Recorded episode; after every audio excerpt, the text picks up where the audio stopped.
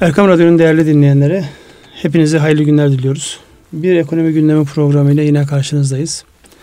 Her zaman olduğu gibi program arkadaşım Mustafa Büyükateş ve bugün ağır bir misafirimiz var. Ta Konya'dan gelmiş. İttifak Holding'in CEO'su Tahir Atilla Bey. Hoş geldiniz. Hoş bulduk. Nasılsınız? Çok te- teşekkür ederim. Sağ olun. Ben de teşekkür ederim geldiğiniz için. Şimdi bugün e, konu başlıkları olarak e, benim önümde notlarımda üç tane ana başlık var. Bunlardan bir tanesi enflasyon. Üretici fiyatlarında ve tüketici fiyatlarındaki enflasyonun yansımasını göreceğiz. Sonra Merkez Bankası'nın o beklenen 7 Haziran e, diye herkesin ne olacak diye beklediği gün geldi ve Merkez Bankası kararını aldı. Onu konuşacağız. Arkasından da e, Moody's'in Türk bankacılık sistemi ve Türkiye'nin en büyük firmalarıyla alakalı yapmış olduğu değerlendirmeyi ana hatlarıyla gireceğiz. Evet Mustafa Bey, ne diyorsunuz konu başlığı olarak? Ee, evet, enflasyondan bahsedelim öncelikle isterseniz. Ee, enflasyon beklentisi 1.45 idi fakat 1.62 olarak e, geldi. E, yıllık e, da 12.15'e tekabül ediyor. Tüketici fiyat endeksinden bahsediyorum. Yani iki, iki haneliler artık evet, netleşti diyorsunuz. Evet. Enflasyonu en çok hangi kalemler etkilenmiş diye bakacak olursak giyim ve ayakkabı var 5.21 seviyesinde yani oranın üzerinde olan ve ulaştırma var dikkat çekici bir şekilde 2.32 ve diğer çeşitli mal ve hizmetlerde 2'nin üzerinde. Tabi buradan e, yurt içi fiyat endeksine geçecek olursak üretici diyorsunuz. üretici fiyat endeksine geçecek olursak orada da 3.79'luk bir artış var. Yani yıllık 20.16'ya geldi. Tabi burada alt kalemlere girdiğimiz zaman az önce e, tüketici fiyat endeksini bahsederken bahsettiğimiz e, şey vardı. E, enerji tarafı. O da elektrik, gaz e, yani 9.34 oranında e, bayağı bir yukarı doğru çekiyor e, fiyat endeksini. Yine burada dikkat çekici olan e, enerjiyi söz ettik ve ara mallarında da e, yüksek bir oran var. Yine sermaye mallarında. Yani bu e, üretici fiyat endeksinin de önümüzdeki birkaç ay içerisinde e, kar marjlarını aşağıya çekeceğini veya sonuçta da e, tüketici fiyat endeksine, tüketici fiyatlarına yansıyacağını öngörebiliriz. Şimdi aslında şu haliyle yansıdığını çok net görüyoruz. Yani üreticinin yüzde yirmi maliyete katlandığı ortamda sadece tüketiciye yansıyan yüzde on iki nokta küsür. Ya bu da zaten 8 puana yakın bir henüz yansıtılmamış bir maliyet var. Yani uzun vadede baktığımızda henüz daha e, yansımadığı ve enflasyonun tüketiciye yansıyan enflasyonun düşmeyeceğinin işareti aslında burada yatıyor.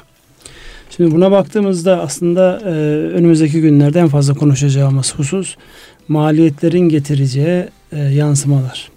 Şimdi hemen e, misafirimize döndüğümüzde yani bildiğimiz tabii bizim de bir şekilde e, bağlantılı olduğumuz İttifak Holding'in bünyesinde perakende sektörü var, inşaat var, gıda var, makine var, bir de e, tarım, canlı, hayvancılık. tarım ve hayvancılık var.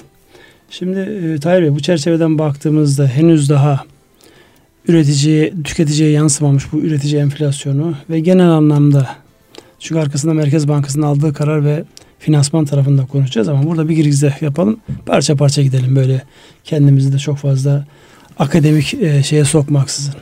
Bunun yansımaları nasıl oluyor size? Konya'da nasıl hissediliyor bu?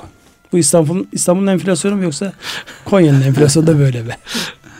Bu şu anda Türkiye'nin enflasyonu. Ben programa davet ettiğiniz için çok teşekkür ediyorum. Ve ilk defa katıldığım için dinleyicilerimizin yaklaşan Kadir Gecesi'ni ve Ramazan Bayramı'nı tebrik ediyorum. Hayırlara vesile olur inşallah. Enflasyon e, enflasyon yükseldi e, yükseldikçe de maliyetler artıyor.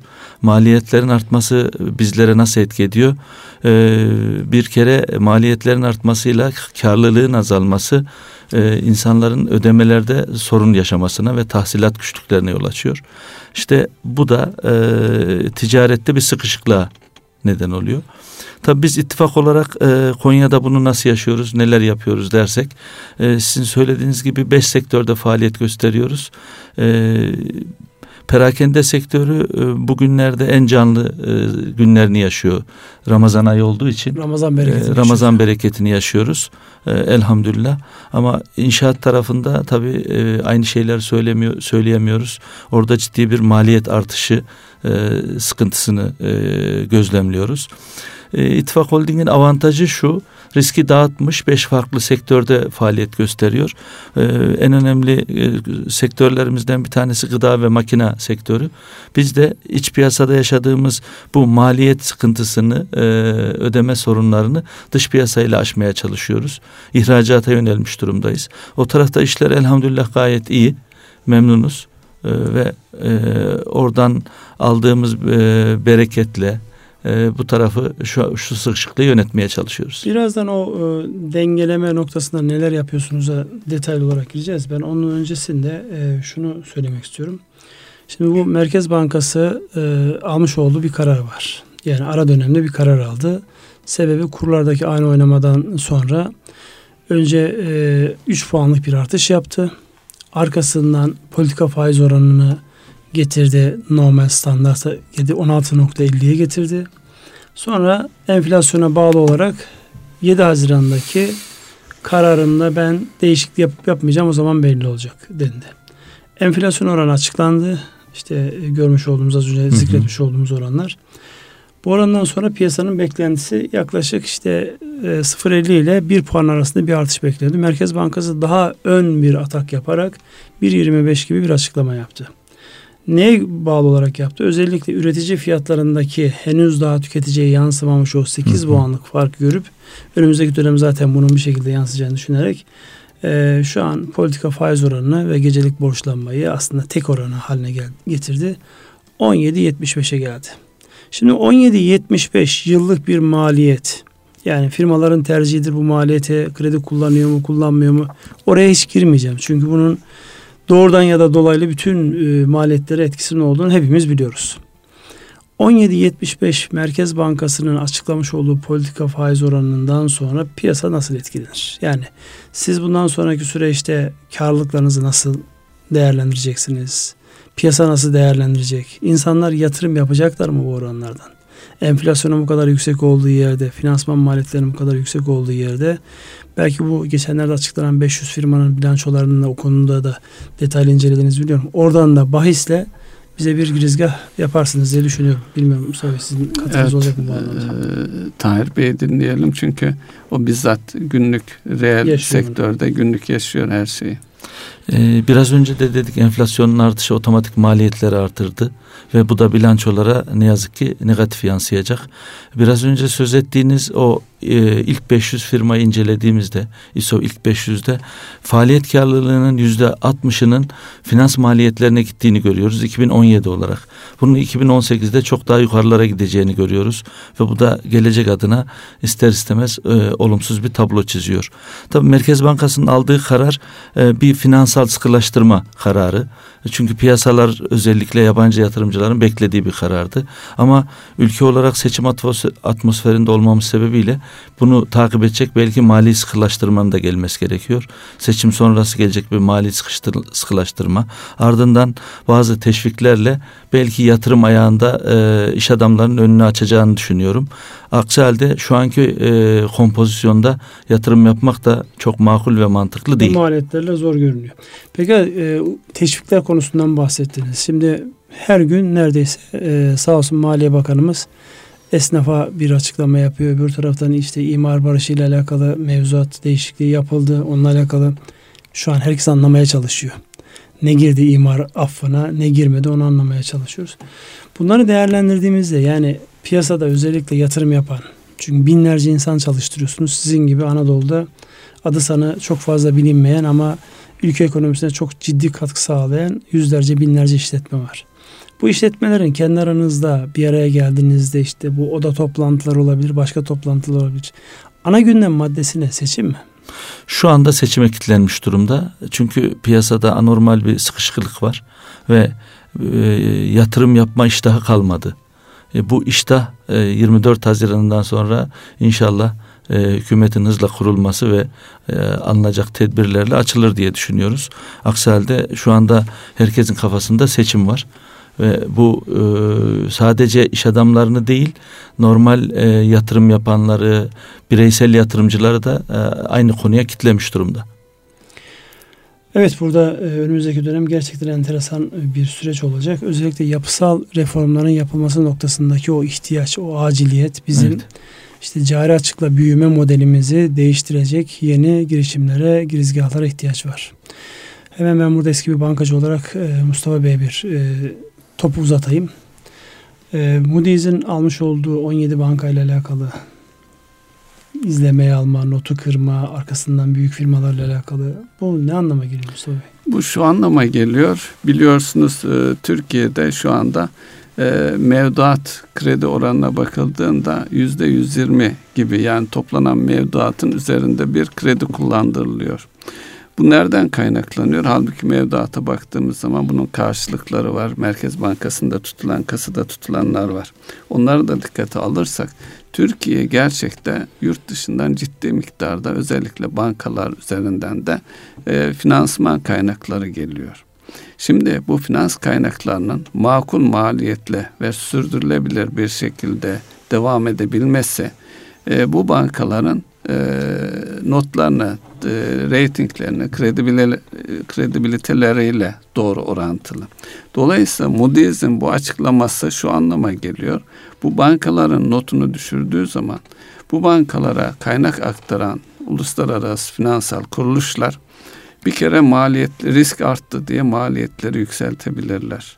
Vadeleri kısaltabilirler. Daha e, 40 e, ölçüp bir biçerek e, finansman sağlayabilirler. Dolayısıyla orada bir zorluk e, var. Tabii o da e, zaman içerisinde aşılacak bir şey. Tabii bu noktaya niye geldik derseniz şu anda bankalarımızın e, rasyoları yani oranları her şeyi özellikle sermaye yeterlilik rasyoları e, makul seviyelerde hatta batı ülkelerinin iki katı seviyelerde olduğunu söyleyebiliriz. Ama Türkiye'de şu anda yaşadığımız enflasyonu konuştuk, kurları konuşuyoruz. Bunların toplamına baktığımız zaman özellikle reel sektörün milli gelirin yüzde 65'i seviyesinde bir e, dış borcu var. Dolayısıyla bu borçları artan kurlar e, ve finansman maliyetleriyle e, karlılıkların azalacağı, e, ne bileyim bilançolarının e, bozulacağı endişesi var. Tabii Bugünlerde bunları, zaten o haberler var zaten. Yani evet. Özellikle İngiltere merkezi değerlendirmelerde Türk bankacılık sisteminin aktif kalitesinin bir bozulduğundan bahisle zaten yapılan değerlendirmeler de oradan geliyor. Yani burada e, hemen e, daha sonra Tahir Bey'e de bu anlamda bir e, soru sormak e, kabiliğinden diyorum. Mesela piyasada bilinen büyük grupların e, mevcut borçlarını yapılandırmaları bu süreci yapılan bu yorumlar etkilemiş midir sizce? E, etkilenmiştir. Tabii büyük gruplar derken herkesin duyduğu bir şey. Yani no, normalde e, o bu grupları burada ismini geçirmemize gerek, gerek yok. Ama bu o, geçen isimler hem e, beğenilen seviyede fir, e, iş yapan firmalarımız.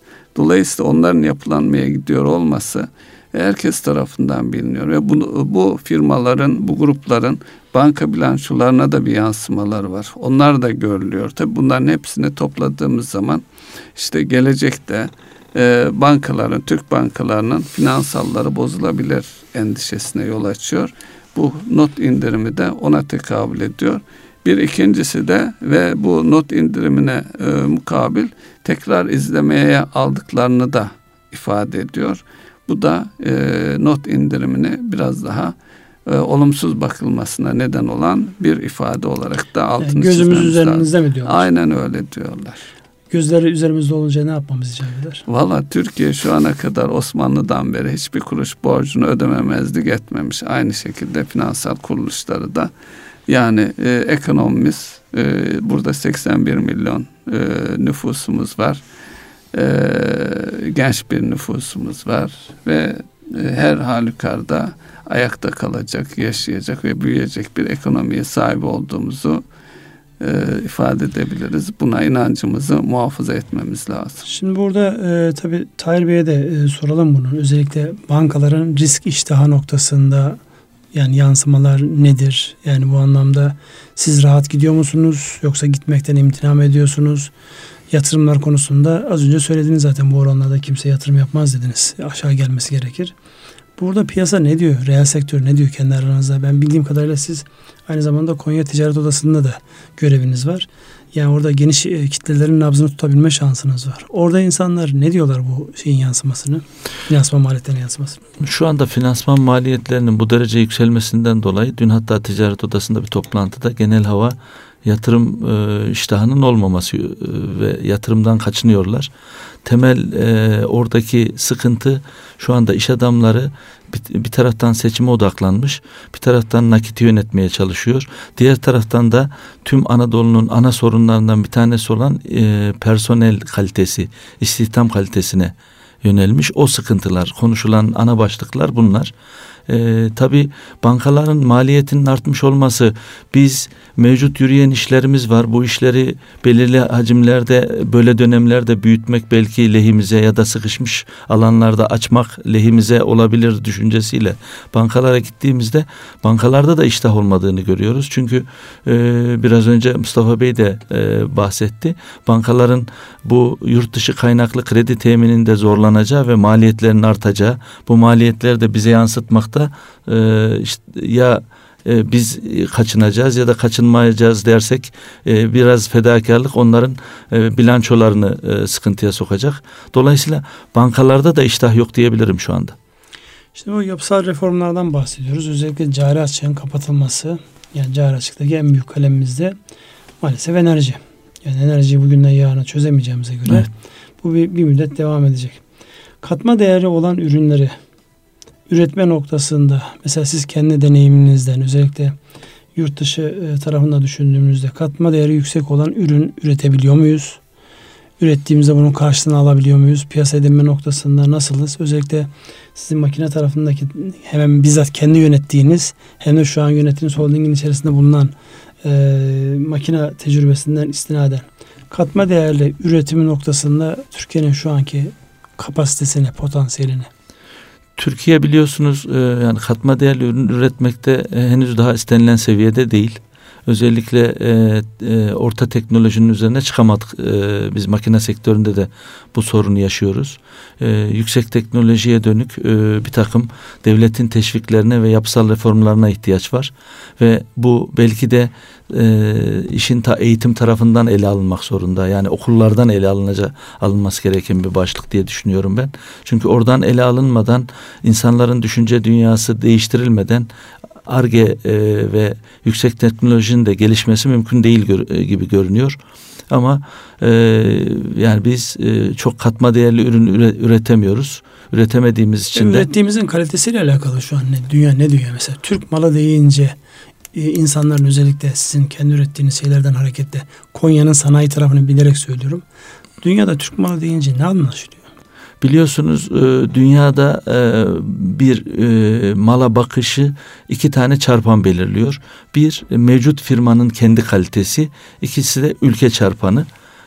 Biz kendi ürettiğimiz mallarla ilgili dünyada oldukça olumlu ve müşterilerimiz son derece memnun. Örneğin makine sektöründe biz Türkiye birincisiyiz şu anda ve e, müşterilerimiz bu konuda bizim kalitemize e, güveniyor ve gözü kapalı alırız noktasında bizimle ticarete giriyor. Ama ülkenin e, çarpanı da bunu etkiliyor e, diğer taraftan. Bunu da göz ardı etmemek lazım. Ülkenizin dünyadaki algısı tamamen sizin makinenizin e, o kalite e, çarpanına pozitif etki ediyor. Bunun e, son dönemde bir miktar bozulmaya başladığını görüyoruz. Yani bize yansımalar anlamda değil ama genelde Türkiye'ye dönük bakışlarda yabancı yorumlarında sıkıntılar görünüyor. Biz e, ittifak olarak e, sık, hiçbir zaman bu sorunu yaşamadık. Zaten kurucu başkanımızın bize talimatıydı. Eğer kaliteden taviz verirseniz bu müşteriye en büyük saygısızlık hakkını çalmaktır derdi ve ondan dolayı da biz müşterinin hakkını e, özellikle riayet ediyoruz. Hiçbir zaman onları belki de göremeyeceğiz, helalleşemeyeceğiz düşüncesiyle kaliteden asla taviz vermiyoruz. Bu vesileyle rahmetle analım. Ee, Seyit Mehmet Seyit Boğa. Burada e, bir şey daha var. E, yani sadece makine üretiminde değil özellikle gıda tarafında da e, yani Konya çok önemli üslerden bir tanesi. Yani e, sizin de e, içinde bulunan bir marka yani şu an dünyanın en lezzetli makarna ödülünü alabildiğine göre yani bu aslında ülkeden bağımsız bir şeyler de yapılabiliyor. Yani ülkeyle beraber ama ülkeden bağımsız bir şeyler de yapılabiliyor. Yani oradaki deneyim yani bunun yapılabilirliğini en azından insanlara biraz e, rol model de olması açısından de, değindiğimizde nedir yani o kaliteyi üst üste beş kere altı kere ödül almak işte daha yeni girdiğiniz uzak doğu için üretmiş olduğunuz bir lezzetin hemen ödül alıyor olması. Bunlar nasıl bir deneyim? Burada neydi bunu size getiren? Ee, biraz önce de söylemiştim. Ee, başkanımız da hayırla rahmetle andık. Ee, öncelikle niyetinizin bu noktada düzgün olması lazım ve bu niyet doğrultusunda inancınızın olması lazım. Akabinde gerekli şeyleri zaten pers, e, neler yapılacağı belli bilimsel olarak da uygulama olarak da neler yapacağınız belli. Malumunuz e, Selva Makarna son 6 yıldır e, dünyanın e, en lezzetli, en kaliteli makarnası ödülünü alıyor. Dünyada bu ödülü almış başka bir makarna markası yok ne şu anda. Üç defa üst üste alanlara kristal ödül veriliyor. Biz de kristal ödüllü bir makarnayız. Altı kere alanlara ne veriyorlar? Ee, inşallah yedinciyi alarak taşlandıracağız ve e, Diamond ödülü alacağız. E, Diamond ödül zaten e, şu, dünyada şu anda altı gıda markasında var. Biz yedincisi olmak üzereyiz. Ama kristal ödülden bahsettim. Üç yıl üst üste aldığımız o kristal ödülü alan bir makarna da yok. Ya işletme literatüründe konuşulan bir şey var. Bir şeyi yapmak zor ama yaptığını bir yere geldikten sonra orada kalmak daha zor derler. Yani şu yakalamış olduğunuz çizgide kalma adına neler yapıyorsunuz? Ne yapıyorsunuz? Yani organizasyon yapınız nasıl? insanları nasıl eğitiyorsunuz? Bir taraftan da Anadolu'da az önce nitelikli yetişmiş insan bulma zorluğuyla alakalı bir e, serzenişi hissettim ben satır arasında. Yani ki dünyada önemli bir yere gelmiş bu markalar var. Onlara tutundurmak için ne yapıyorsunuz şu an hala hazırda? Biz bu konuda eğitime çok e, değer veriyoruz. E, eski başkanımız da sürekli e, yöneticileri toplar, sohbetler yapardı. Biz bunu biraz daha profesyonel hale getirmeye çalışıyoruz şu anda. İttifak Akademi adı altında liderlik ve gelişim akademisi kurduk ve burada insanlara bilinçlendirmeye, eğitim vermeye çalışıyoruz ve asla yaptığımız işlerden ödün vermiyoruz. Yani onları hani güncel tabirlerle ISO benzeri şey belgelerle e, taçlandırdık ve e, ta, bir sistematize ettik. Ondan da asla geri adım atmıyoruz. Kullandığımız temelde kalitede kritik faktörler nedir? Bir personelin bu konudaki hassasiyeti ve samimiyeti, e, niyeti biraz önce belirttim. İkincisi kullandığınız ham madde, üçüncüsü makine ekipmanları, e, dördüncüsü de fabrika ortamı. E, şimdi biz personelle ilgili bu çalışmaları yapıyoruz. Makine yatırım olarak da e, rahatlıkla söyleyebilirim ki dünyanın en kaliteli makineleri var. Son e, tavukçulukla ilgili bir yatırımımız oldu. Bir milyon tavukluk bir e, yumurta tavukçuluğu üzerine yatırım yaptık. Şu anda Türkiye'de benzer kalitede bir tesis yok. Dünyada sayılı yedi tesisten bir tanesi oldu. Yatırım oydu değil mi? Evet. E, aynı şey gıda e, fabrikamız için de geçerli. Biz bunu 97'lerde kurduk Selva makarnayı. O zaman Türkiye'de bir benzeri yoktu ve Türkiye'ye e, farklı şeyleri öğrettik orada. Yüksek ısı teknolojisini getirdik ve o makarnanın e, yiyemediğiniz kalan makarnayı bile daha sonra tekrar ısıtıp yiyebileceğiniz makarnaya dönüştüren e, ürünler sunduk. Bu piyasaya da bir yenilikti Dolayısıyla e, buna da dikkat ediyoruz. Üçüncüsü ham maddeye dikkat ediyoruz. Ham madde temininde. Mesela e, birçok e, tüketici bilir bunu. Makarnanın ham maddesi durum buğdayıdır. Durum buğdayının kalitesi son derece önemli. Biz e, hiçbir katkı maddesi kullanmıyoruz. E, direkt durum buğdayı e, makinedeki teknoloji ve suyla birleştiriyoruz ve makarnayı ortaya... Gıdanın en tabi hali diyoruz. En tabi evet. hali. Peki teşekkür ederim. Bu vesileyle bir, bir kere daha bilgilenmiş olduk. Ee, en azından yediğimiz, içtiğimiz, bildiğimiz şeyleri bir kere daha gördük. Şimdi e, Mustafa Bey, yani bu tarafta reel sektörün bu üretmekteki heyecanı, öbür tarafta sizin işte oran kaç olduysa, kim nasıl etkilendi e, soruların cevapları. Ben yine de sormadan duramıyorum. Merkez Bankası dün o açıklamayı yaptığında piyasa nasıl etkilendi bunu? Şimdi e, Tahir Bey dinledik. Ee, ben e, Tahir Bey konuşurken makarnayı, yumurtayı onları hayal ediyordum. Şimdi siz beni tekrar geri gel. tekrar e, şey ekonomi edin. gündemi olunca yani şey olsa işletme gündemi ya da gıda gündemi olsaydı orada kalırdık. Evet. Ama biz tekrar ekonomi gündemine şöyle girizgah yaparız. E, finale doğru biz tekrar evet. e, Tahir Bey'den yaptıklarıyla alakalı e, şey yaparız. Çünkü aşkla şevkle bahsediyor. Evet. Bir de sonra ne yapıyorsunuz siz diye sormasınlar bize ekonomiden de bahsedelim. E, tabii e, Merkez Bankası 7 Haziran'daki toplantıyla ilgili e, piyasada şöyle bir e, beklenti oluşmuştu. Eğer enflasyon beklentinin üzerinde gelirse tekrar faizde bir artışa gider diye bir beklenti vardı. Şimdi e, pazartesi gün enflasyon açıl, e, açıklandığında kur seviyesiyle birlikte piyasada çeşitli görüşler ortaya çıktı. İşte büyük bir oranda işte yarım e, 50 baz puan artırması yönünde bir ortalama çıktı. Artıracak diyenler oldu, artırmayacak diyenler oldu ama en e, şey 100 baz puan gibi bir şey gör, e, düşünülüyordu. E, 125 baz puan yani 17.75'e getirdi Merkez Bankası. Burada şöyle bir şey ortaya çıktı.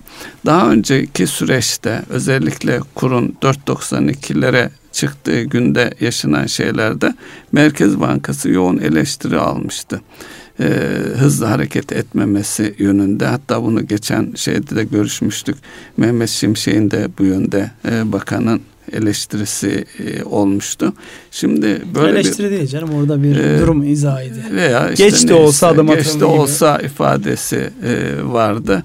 Dolayısıyla Merkez Bankası şu bu açıkladığı oranla e, iradesinin bağımsız bir iradeyle hareket ettiğini, gücünü gerektiğinde kullanabileceğini e, piyasalara net olarak açıklayarak e, daha önceki örselendiği e, düşünülen imajını, gücünü, itibarını altını çizerek ben buradayım dedi. E, dolayısıyla piyasalarda bunu pozitif olarak hem e, yurt içindeki e, aktörler hem yurt dışındaki bankalar e, konuşulan bunu gayet e, iyi bir e, oran olarak kabul ettiler, algıladılar ve şöyle de bir yorum yaptılar. Merkez Bankası böyle bu hareketiyle faizlerin tekrar aşağı çekilmesinde de daha süreci yakınlaştıran bir hareket oldu diye de yorumlayan e, finansörler vardı. Orada benim e, izlediğim birkaç tane yorum da şöyleydi. Yani seçim öncesinde türbülans olmasın düşüncesiyle Merkez Bankası'nın öngörülü davranarak e, beklenenin üzerinde bir artış yaptığı, daha sonra oluşacak hükümetle beraber hükümet programında açıklanmasıyla beraber tekrar faizlerin geri çekilebileceği noktasında bir e, hava var ve bu da algılanmış vaziyette. Asıl buradaki sıkıntı şu. Şimdi Merkez Bankası'nın bu kadar proaktif davranmaya başladığı bir dönemde herhangi bir şeyde beklenmeksizin Moody's'in yapmış olduğu bu açıklama gerçi e, bürokratlarımız çok sert girizgahlar evet, manidar. Yani çok manidarın ötesinde yani ahlakla alakalı yorumlar evet. da gelmeye başlamış. Dolayısıyla bunların hepsini birlikte değerlendirdiğimizde dolayısıyla Moody's'in yapmış olduğu bu açıklama gerçekten can sıkıcı, can yakıcı. Can yakan bir Bir de hatırlarsanız bundan e, yaklaşık bir ay kadar önce çok yoğun bir şekilde Türkiye-Arjantin benzetmesi e, nidalar ortaya çıkmıştı. Oradaki espri de şuydu. Arjantin'deki işte kurlardaki ani artış Merkez Bankası'nın önce küçük oranlarla ona karşılık vermesi sonra dengelemeyince çok e, yüksek bir orana yani yüzde 22'lerden yüzde 40'a çıkardı e, politika faiz oranını. Ve arkasından Arjantin'le alakalı duyduğumuz hikaye nedir? İşte artık yurt dışından ben borçlanamıyorum. Dolayısıyla cari açımı finanse etme noktasında IMF'den e, yardım istedi ve IMF'le bir 50 milyar dolarlık bir e, standby anlaşması dediğimiz 3 yıl vadeli bir anlaşma yaptı. Şimdi buradan baktığınızda yani Arjantin ile Türkiye arasında nasıl bir bağlantı var? Bunu niye böyle gündeme getiriyor? Yani ekonominin kendi çarklarından ziyade bu anlamda ben komploya çok fazla prim veren bir insan değilim ama gayri ihtiyari insan şunu söylüyor. Ya derdiniz ne sizin? Yani şu an dünden bugüne ne değişti de siz kalktınız 17 bankanın ve bir sürü de e, firmanın notuyla bu şekilde oynadınız. Buna ne demek lazım? E, şunu diyebiliriz, e, onların koyduğu kurallar, onların kuruluşları dolayısıyla her aşamasında maliyet oluşturup karlarını şeylerini maksimize etme diye özetleyebiliriz. Olan bu. Çünkü şu yaklaşımı e, AB ülkelerinde de e, ekonomisi sıkıntıya giren ülkelerde not indirimi konusunda ve benzer şeylerde bunu görmüyoruz. Onların bir ayrıcalıklı şey olduğunu görüyoruz. Tabii haklısınız burada diyecek bir şey e, bulamıyoruz. Yani yapılacak şey bunlardan e, hareketle biz işte seçim sonucu sonuçları açıklandıktan sonra hükümetle birlikte radikal bir şekilde yapısal tedbirlerimizi alıp içinde bulunduğumuz e, ligden işte e, e, orta gelir tuzağı tabir edilen e, aşamadayız. Onu aşa, aşıp Büyükler Ligi'ne doğru yol almalıyız. Belki burada G toplantısı var. Ondan da söz etmek ister misiniz Ünsal Bey? Cümleye başladınız. Buyurun. Şimdi e, bugün G7 toplantısı var. E, şeyde konuşulan e, e, Kanada'da toplanıyor sanıyorum. Bu toplantıda enteresan bir şey gündeme geldiği ifade ediliyor. O da şu. İlk kez diğer ülkeler Amerika'yı ticari savaş başlatmakla suçluyorlar. Yani belki de bu toplantıda yoğun olarak konuşulacak e, şey o. E, Dünya Ticaret Örgütü'nün e, açıklamaları var. Orada da işte bu Amerika'nın bu şey artışını, bu yeni gümrük duvarları inşa etmesi, bu ülkelere yönelik tavrının makul olmadığı yönünde bir şey var. Ee, ve bu e, tavrını da herhangi bir dava açılmasına karşı da e, iç güvenlik, milli güvenlik sorunlarıyla ilintilendiriyor. Yani sorgulan, sorgulanamaz bir alana doğru çekiyor. Tabi diğer ülkelerde görülüyor ki birlikte Amerika'yı e, ikna etmeye çalışacaklar. Ama Amerika'nın hedefi de tek tek ülkelerle karşılıklı bir orta yol bularak kendini daha avantajlı bir konuma taşıma hedefi var. Burada şöyle komik bir durum çıkıyor ortaya. Şimdi Amerika'nın geçmişi ne kadar? Onun karşısındaki ülkelere bakın. Bir tarafta binlerce yıllık Çin, öbür tarafta yine yüzlerce yıl aşan Rusya ya da G7'de yoklar gerçi onlar. Evet. İngiltere üzerinde güneş e, batmayan, batmayan ülke. Fransa yani sömürgeciliğin kral olan ülkeler. Almanya, İtalya. Almanya, İtalya. Şimdi bunların olduğu ortamda siz yani alakasız bir konuyu ticari savaşa getirip yani iç güvenlik ya da komple güvenlikle bağlaştırdığınız zaman yani bu çok tutacak bir e, hadise durmuyor. Onun içindir ki zaten yani hepsi birlikte Amerika'ya karşı bir tavır sergiliyorlar. Orada enteresan olan bu sürdürülebilirlikle alakalı sürekli bir konuya dikkat çekiyorlar. Yani bütün dünyasında şeyin farkında. Yani sadece kısa vadeli belli avantajları yakaladığınızda uzun vadede bunun bedelini herkes ödeyecek.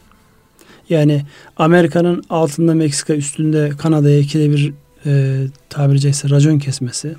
Yani benim sayemde buradasınız. Benim kurmuş olduğum ekosistemden besleniyorsunuz. Dolayısıyla bedelini ödeyin gibi böyle enteresan tavırlar sergilemesi.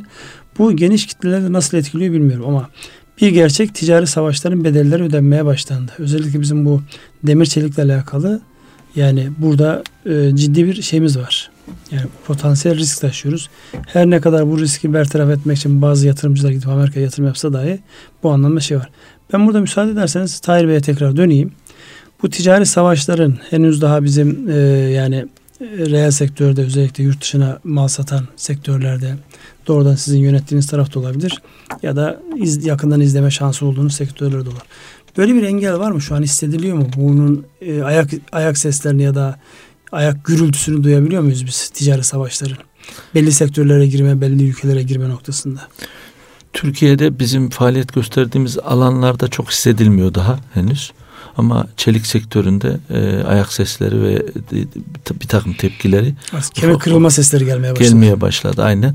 E, yani Türkiye bundan çok büyük ölçekte şimdilik etkilenmedi daha. Yani e, yakın komşuları daha fazla ve söylediğimiz G7 ülkeleri daha fazla etkileniyor görünüyor. Tabi olay Amerika'nın bu ticaret savaşlarıyla e, sadece ticaret savaşı mı yoksa bir taraftan da liderliğini yeniden pekiştirme, ağalığını gösterme mi o taraftan da bakmak gerektiğini düşünüyorum. Yani o zaten dünyanın şu an kabul ettiği bir gerçeklik yani çift kutupluluktan tek kutupluluğa geldiğinde onun vermiş olduğu bir şey vardı. Bir sarhoşluk vardı ama yani o sarhoşluğun şöyle bir kötü tarafı oldu. Ay, yumuşak dönemde, yumuşak politikanın uygulandığı dönemde dün e, envai çeşit sıkıntısı olan Çin karşınızda 12 trilyon dolarlık bir dev olarak geldi. Ki Avrupa Birliği'nden neredeyse daha büyük bir yapıdan bahsediyoruz. Yani şu an İngiltere'nin de Avrupa Birliği'nden çıktığını düşündüğümüzde kesin şu an Çin Amerika'dan sonra en büyük e, ekonomik güç olarak oturdu oraya. Dolayısıyla buna baktığımızda bazı tedbirler almak zorunda. Özellikle son dönemde baktığımızda e, bizim henüz daha gerçekleştiremediğimiz yüksek teknoloji ürünlerini Çin daha önceden evet. Japonlar zaten yapmıştı. Evet. Bütün o Tayvan'ından yani o o coğrafyadaki bütün ülkeler artık çok farklı katma değeri yüksek ürünler geliştirir hale Çok geldi. hızlı geliyorlar. Çok hızlı geliyorlar. Piyasada da yani Amerika'nın öğretmiş olduğu inanılmaz agresif bir pazarlama ve satış teknikleriyle geliyorlar. Yani e, son dönemde şunu ben duydum. Yani Güney Kore'nin belli markalardaki üstünlüğü artık Çin'e kayıyor aynı Çin Amerikan markalarını şu an döver hale geliyor. Şimdi bu önemli bir tehdit. Dolayısıyla bu tehdidi yiyen bir ekonominin bir de dünyanın lideri olduğu iddiasında olan bir ülkenin burada daha böyle sert biraz da şova yönelik şeyler yapacağı gün gibi ortada. Önemli olan biz burada filler tepişirken çimen mahiyetinde bizim ezilmiyor olmamız icap eder. Ezilmemek adına Mesela bizim bu alanlarda boşluk noktasında sizin şöyle gelecek stratejilerinizle alakalı dışarıda büyüme noktasında var mı yapmış olduğunuz çalışmalar yoksa rutinde biz devam ediyoruz zaten büyüyen bir yapımız var mı diyorsunuz? Ne diyorsunuz bu anlamda? Valla şu anda rutinde devam ediyoruz ama geleceğe dönük e, burada yeni fırsatlar çıkacağını düşünüyorum. E, ona dönük e, bazı çalışmaların yapılması elbette e, gerekiyor. Ee, ama e, günümüzde şu anda özellikle son dönemde e, sıkışan e, ekonomik faaliyetlerde günü idare etmek dikkatimiz mi dağılıyor biraz, biraz e, burada odaklanmış durumdayız. Hı. Odağımız mevcutu e, daha doğrusu gemiyi en az zararla şeye limana ulaştırabilmek. Çünkü temelde fırtınalı bir denizde yol alıyoruz geminin sıkıntı görmeden ulaşması gerekir limana. Bu fırtına dünya genelinde hissediyor. Dünya genelindeki fırtınadan bahsediyorum. Biraz önceki sözünüze ilave olarak bir şey daha ekliyorum. Ee, sadece Çin değil Hindistan da çok hızlı geliyor. Yani Amerika bu tür şeylere e, deli dolu gibi görüntüler altında tamamen planlı bir e, çalışma yapıyor gibi geliyor bana. Yani Hindistan'ın, Çin'in artık tabii bir gelişi var. Nüfustan dolayı zaten evet. isteseniz de istemez ikisini topladığınız zaman neredeyse 3 milyar insana ulaşıyorsunuz. 3 milyar e, nüfus demek dünya nüfusunun neredeyse yarısına yakın yani yüzde kırkını falan oluşturuyor. Dolayısıyla bu kendi içerisinde başlı başlı bir ekonomi. Ve henüz daha içeriye e, dönmüş değiller. Yani şu an Çin büyümesini içerideki talepleri karşılayarak yapmıyor mümkün olabildiği kadar orada hala daha çok geniş halk kitlelerinin preslemekle meşgul. Hakeza Hindistan öyle. Ama bizim bak, açımızdan baktığımızda biz artık içeriye doğru büyüyemeyiz. Hı hı. Yani bugüne kadar yapmış olduğumuz o işte inşaat sektörü başta ağırlıklı olmak üzere içeriden gelen taleplerle büyümenin sonucunda ki yani şu an e, hükümet de rahatlıkla e, seslendirdiği için artık bunu herkes farkında bunun. Hükümet farkında, muhalefet farkında, ekonomistler farkında, piyasa bunun farkında. Dış talebi nasıl oluşturabiliriz? dış talebi oluşturma noktasında bizim bu bir taraftan da işte algımızı bozan bu rating notları hı hı. ve o yaklaşımlar var. Ya bundan sonraki süreçte şimdi uzun vadeli baktığımızda aslında hepimizin cevap vereceği bir konu. Uzun vadede ne yapmalıyız ki biz ihtiyaç duyduğumuz bu dış talebe bağlı olarak büyümeyi realize edelim. Henüz daha ihracatımız 150 milyar dolarlar seviyesinde. Yani geçmişte karşılaştırdığımızda 20-30 milyar dolarla karşılaştırdığımızda evet süper diyorsunuz. Ama gideceğimiz yere baktığımızda ve ithalatla olan dengesine baktığımızda bizim çok ciddi kat etmemiz gereken mesafe var. Bunun için mesela işletmeler olarak yani sizin mesela ARGE olsun, katma değerli ürün olsun, işte bu sektörlerin birleşmesi, işte bu grup hareketi, aynı alanda faaliyet gösteren e, şirketlerin birbiriyle dayanışma halinde olması gibi konulardaki yani yaklaşımlar şu an sadece söylem aşamasında mı yoksa uygulamaya geçiyor mu? Biz e, bu uygulamayı özellikle makine sektöründe yapıyoruz şu anda. E, orada nasıl yapıyoruz? E, hem inşaat e, sektörünü hem gıda sektöründeki deneyimlerimizi birleştirerek müşterilerimize verdiğimiz makinenin kuruluşunda e, günün en e, yeni teknolojilerini sunuyoruz. Bu, ve ARGE'yi de bu yönde teşvik ediyoruz. Bu yönde ARGE yapıyoruz. Ama e, konuşmamızın başında da söyledim. Bunlar henüz daha e, yüksek katma değerli ürün üretmemize e, şey, uygun değil. Yani mevcut e, şu anda dünyada üretilmiş e, teknolojileri en iyi şekliyle Anladım. müşterilerimize Tekrarlıyoruz yani o teknolojiyi Me- mevcut teknolojiyi tekrarlıyoruz.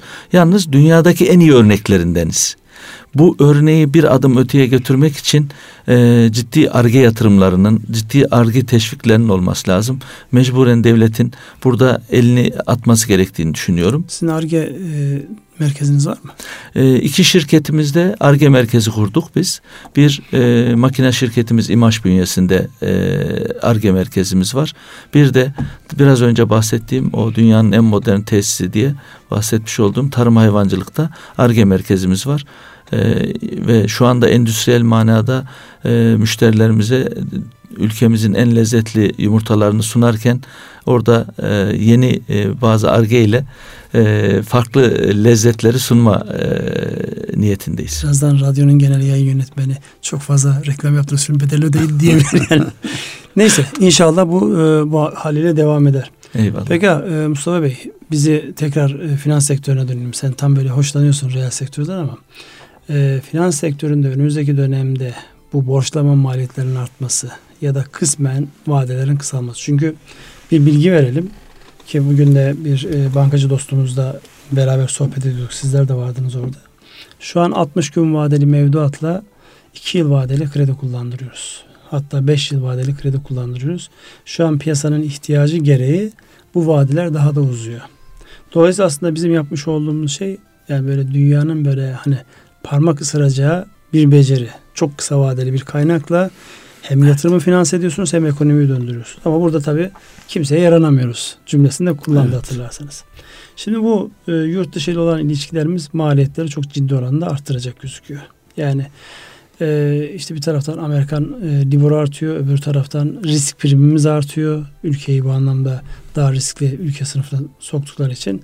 Yani bankaların yüzde altı ile borçlandıkları ortamda döviz bazında söylüyorum. Piyasa kaçla kullanır ve bununla ne olur sorusunun cevabına bir söylemeyecek bir şeyler var mı? Şu var, e, tabii bu e, yat, e, Tahir Bey de söyledi, bugün yatırım düşünecek durumda değil reel sektör diye. Bu şunu getirecektir, e, tabii bu döviz üzerinden bakıldığında e, yüzde sekiz dokuzları belki e, zikrediyor olacak finansal kuruluşlar. Şeyler finans maliyet olarak TL'de yüzde yirminin üzerlerinde. Tabii bu e, oranlardan piyasanın bu parayı alıp yatırım yapıp kar etmesi ve geri ödemesi zor. Tabii bu bir yavaşlamaya neden olacak. Zaten bu artış, bu yavaşlamada enflasyonu da aşağı doğru çekecektir. Finans e, ihtiyaçlarını erteleyeceklerdir. Bu bireysele de yansıyacak. Bireylere de e, oraya da yansıyan oranlar var. Önümüzdeki e, yani yıl sonuna doğru üçüncü, dördüncü çeyrekte bir ekonominin soluklandığı bir dönem yaşıyor olacağız. Ama bankacılık sektöründe işte bu e, dediğiniz oranlar yıllardır beri e, kaç yıldır bankacılık sektöründeyiz. E, sürekli kısa vadeli mevduatlarla uzun vadeli krediler e, kullandırıldı. Türkiye'nin gerçeği olarak geldi.